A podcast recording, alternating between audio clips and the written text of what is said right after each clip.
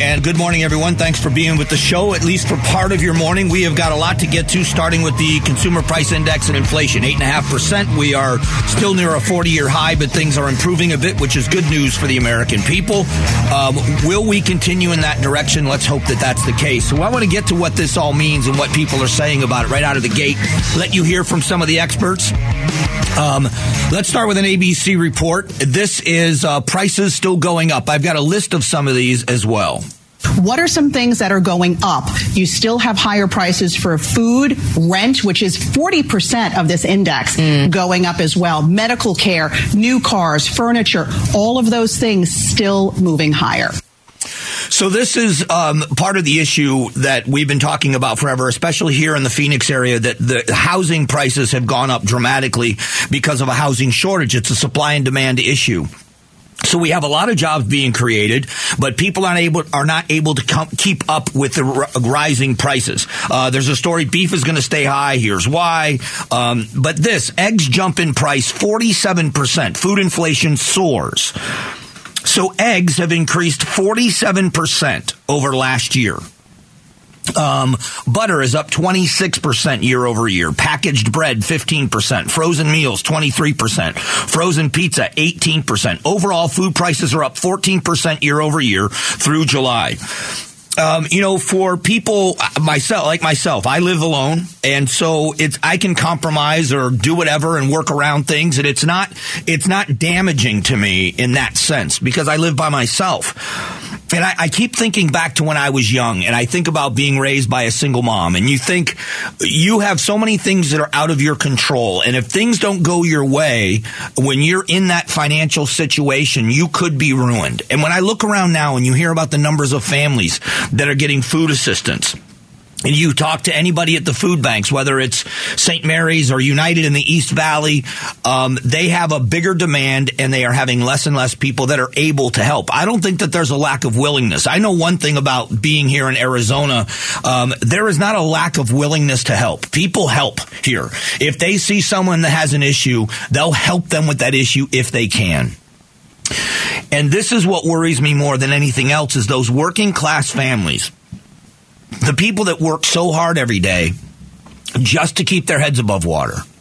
You know, you drive by a construction site and it's not the, the trained skilled workers who usually make a, a nice living. It's entry level workers and the people that are just starting out, you know, and they're working hard and they're trying hard and they're the ones that are driving cars that aren't so nice. But those are the people that find themselves in a place where it's like, man, I am busting my butt 40 hours plus a week. And I mean literally working my butt off. I'm working so hard and I'm not able to keep up. There is there's very little that's more demoralizing than that. When you feel when you work hard and you get a paycheck that you now can live your life with, there's a sense of satisfaction in being self-sufficient. The old adage, I don't have much, but what I have is mine. There is pride in that. You know, why does somebody that drives a car that's 15 or 20 years old keep it clean? Why do they, why do, why would you wash a car that old? It's because it's mine. That's why. Because I bought this with my own money. This is my car. And that sense of pride, we lived in ratty apartments for a long time when I was a kid, but it was always clean. It was always clean. Um, you know, uh, poor doesn't mean criminal. Poor doesn't mean dirty. Poor, I mean, these, it, you, it just, it's a state of, uh, you're in a situation where you don't have a lot of money. That doesn't mean that you can't excel. And I just feel for those people that are trying to make ends meet. If you're a single mom, if you're a family, a working class family, where you have always tried to do the right thing, Everybody makes mistakes, but you've always tried to do the right thing. And now you find yourself still trying to do the right thing and figuring out which of you parents is going to get another job so that you can just put food on the table. You work a full week as a parent or as parents, you work your tail off all week long, and yet you find yourself on Wednesday or Thursday going to get a food box because you don't have food to get through to your next paycheck And this is a reality for people. Um, it is when prices go up, there are a lot of things when you look at stuff and you see how expensive they are and you're like, man, I really like that, but I'm not spending that kind of money on that. We're not talking about restaurants that are pricing customers out of being able to or being willing to go into those restaurants. Now what we're talking about is people that are just trying to get pa- get by. You're you're now buying less quality, you're buying smaller amounts, and you're trying just to get by. And for any parent, having to tell your child no to something that you know is valuable for your child, it hurts a parent. I mean, it's something that really bothers a parent to have to tell their child no. Now, sometimes it's essential, let's be honest, if we give our kids everything. But honestly, Little League, piano lessons, dance lessons, whatever it is that benefits your child that you know would be great for your child, and you just can't. It's not that you don't want to, you can't. And yet you're working so hard. That's what's tough. That's what's tough. Rebecca Jarvis over at ABC talks about how Americans are not feeling the effects of lower inflation. One of the issues here is that while prices are not going up as quickly, most Americans still aren't feeling lower inflation because their paychecks aren't keeping up. With prices up 8.5% over the last 12 months, wages are up 5.2%. So there's a disconnect there. And the Federal Reserve is aware of this. They are looking at future rate hikes to try to stabilize prices. So here we are, rate hikes. We're going to start, and that what that means also is that you're slowing down the economy when you raise the rates. So are and now experts are predicting we are going into a recession. It's going to happen if we're not already in one, and most people feel like we are. We are, but that word is a political word. It's a technical word, and they keep changing the definition, which makes it political. And uh, when we see a retraction, and this is where you're going to see owners of businesses. I had an interesting conversation. I watched an interesting conversation um, during the push for the tax cuts during the previous administration. So I watched uh, Vice President Pence talk with small business owners. I was in kind of a, a, a, it was a restaurant setting, very small and intimate, and he was speaking with different small business owners from different industries and what they would do and how they would benefit from a from a tax cut. And uh, there was a dentist in the room, and I wish I could remember his name. But it was really fascinating to hear him talk about how his business, how he's trapped in this sense that he does not control, the insurance companies control what they pay him for his services. He cannot control how much he has to spend on the equipment and the tools he needs for his trade. The price is the price. He can't control those prices, and he can't control the paybacks from the insurance company. So he's kind of limited in that regard. The only area he was able to control was wages. And so he said, if I got this tax cut, if I was able to keep more of my money, I would give, I wouldn't expand the size of my practice, but I would give my employees a well deserved raise. So it's not always that employers don't want to pay you more. Sometimes they can't pay you more. And in a situation like we're in now, if we see a retraction, if we continue to see these elevated prices, but we also start to see a retraction of the economy, there's going to be a lot of employers that have to make very hard decisions. And the only thing, the saving grace of what's happening with everything that's going on right now is that we still have a really strong jobs market. If it wasn't for that, this would be a downward spiral. And we better hope for, for everybody out there that is not a big fan of this administration. I'm one of those people. I don't wish the worst on them because it's going to be the worst for America. If we have a downward spiral of jobs, if we start to see layoffs, well, what that also means is lower wages because employers don't have to now fight for the wage earner, you know, the worker, the workforce. They can put the job up for what they deem affordable and it's going to be more of a you know a buyer's market than a seller's market when it comes to an hourly wage earner. That's the only thing that's propping us up on any level is the fact that even though you're not keeping up with inflation with your pay increases, you are getting pay increases. What happens when that side hustle isn't there? What happens when prices stay elevated and there's predictions that it's going to stay elevated? What happens when prices stay elevated and you can't find that second job to get you through? We've got too many rideshare drivers or food delivery drivers. They're, the side hustles are starting to dry up. Then what happens? then you see people falling through the cracks in much higher numbers. So, you know, for those of us that are looking at what's going on economically and saying, you know, this is a this is a train wreck and you know but you're kind of enjoying the fact that the president's poll numbers are low. I don't want to see, you know, I, I'm not, you know, I've been pretty clear. I'm not voting for this president. But I don't want to see the country crash and burn. I don't want to see a, a drop off because people can't find that side hustle. At least now they can if they need to. Shouldn't have to, but they can. What happens when those dry up? And that's my biggest concern is you keep raising interest rates and you start seeing industries slow down and they stop hiring and then they start laying off people. You're going to see a different kind of fall off. It's going to be a different kind. Coming up in a moment, we're going to get you updated on what now experts are saying in both political parties about the raid, and I'm not supposed to use that word. It was a it was a service of a warrant at the president's home in Florida. Is this as ugly as some people are predicting? We'll talk about it next.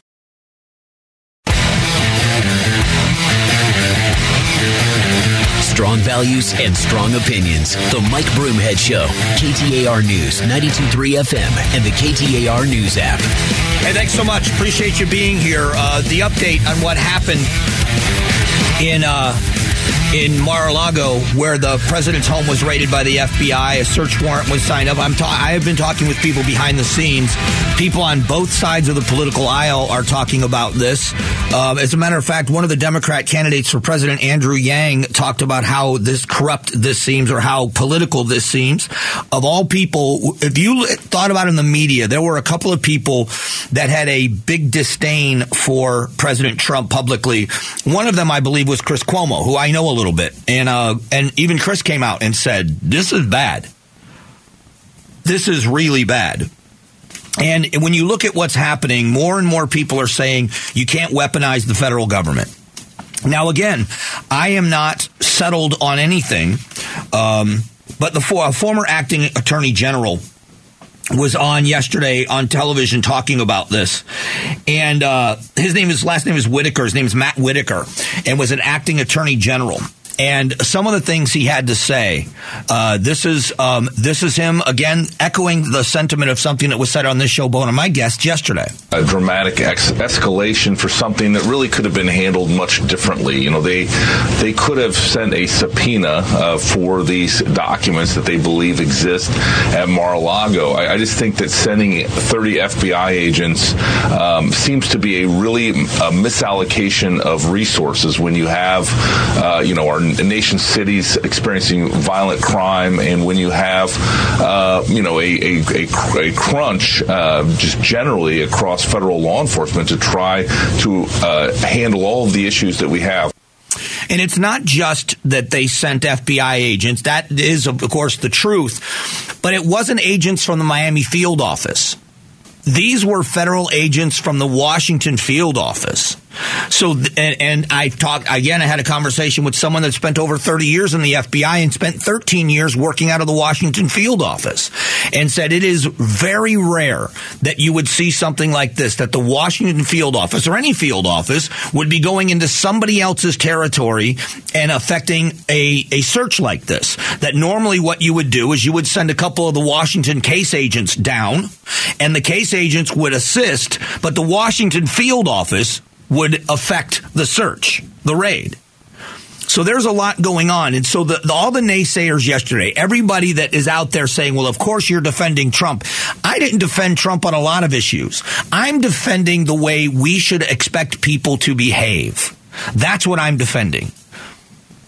Are we going to weaponize? Do we want to? And I'm, there's no one more pro law enforcement than I am. But even cops that I'm talking to are saying, this doesn't make any sense. I want you to hear this. It's a little long. It is Lindsey Graham.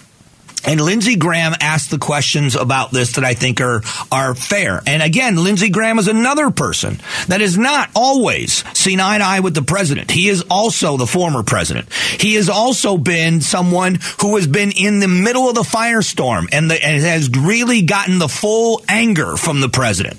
Here's what Graham said. Well, I think every Republican, including myself, should be calling on the Attorney General to justify the raid on the former President of the United States home, the likely nominee for 2024. Tell the country why you had to do this, why you couldn't use a subpoena, why it was necessary, and what the hell you're looking for. That's not too much this. I know normally you don't do that, but normally you don't open up investigations of former presidents. Again, here we go again. I lived through Crossfire Hurricane. I lived through the Mueller investigation. The FISA court rebuked the Department of Justice for providing false information to the court to obtain a warrant against Carter Page. Is it plausible the same people would be going after Trump again 90 days before the midterms? So the pathway for President Trump to become the nominee is much wider now than it was yesterday. The likelihood of being, him being reelected is greater than it was yesterday because if you got something that is really so compelling, you had to go into the man's home with guns drawn to get the information. Tell the American people, to every Republican listening to me, we should be clamoring and demanding answers to the questions of why they had to raid President Trump's home 90 days before an election. And I would go a little further and say it shouldn't just be Republicans. It should be everyone because it could happen. If you're going to weaponize this, what happens? What would happen? How would you feel? Are the people out there that do not like, do not trust President Trump. If he gets reelected, what if he did? What if the same thing happens on his watch? Are you going to say he's weaponizing the FBI? Of course you are.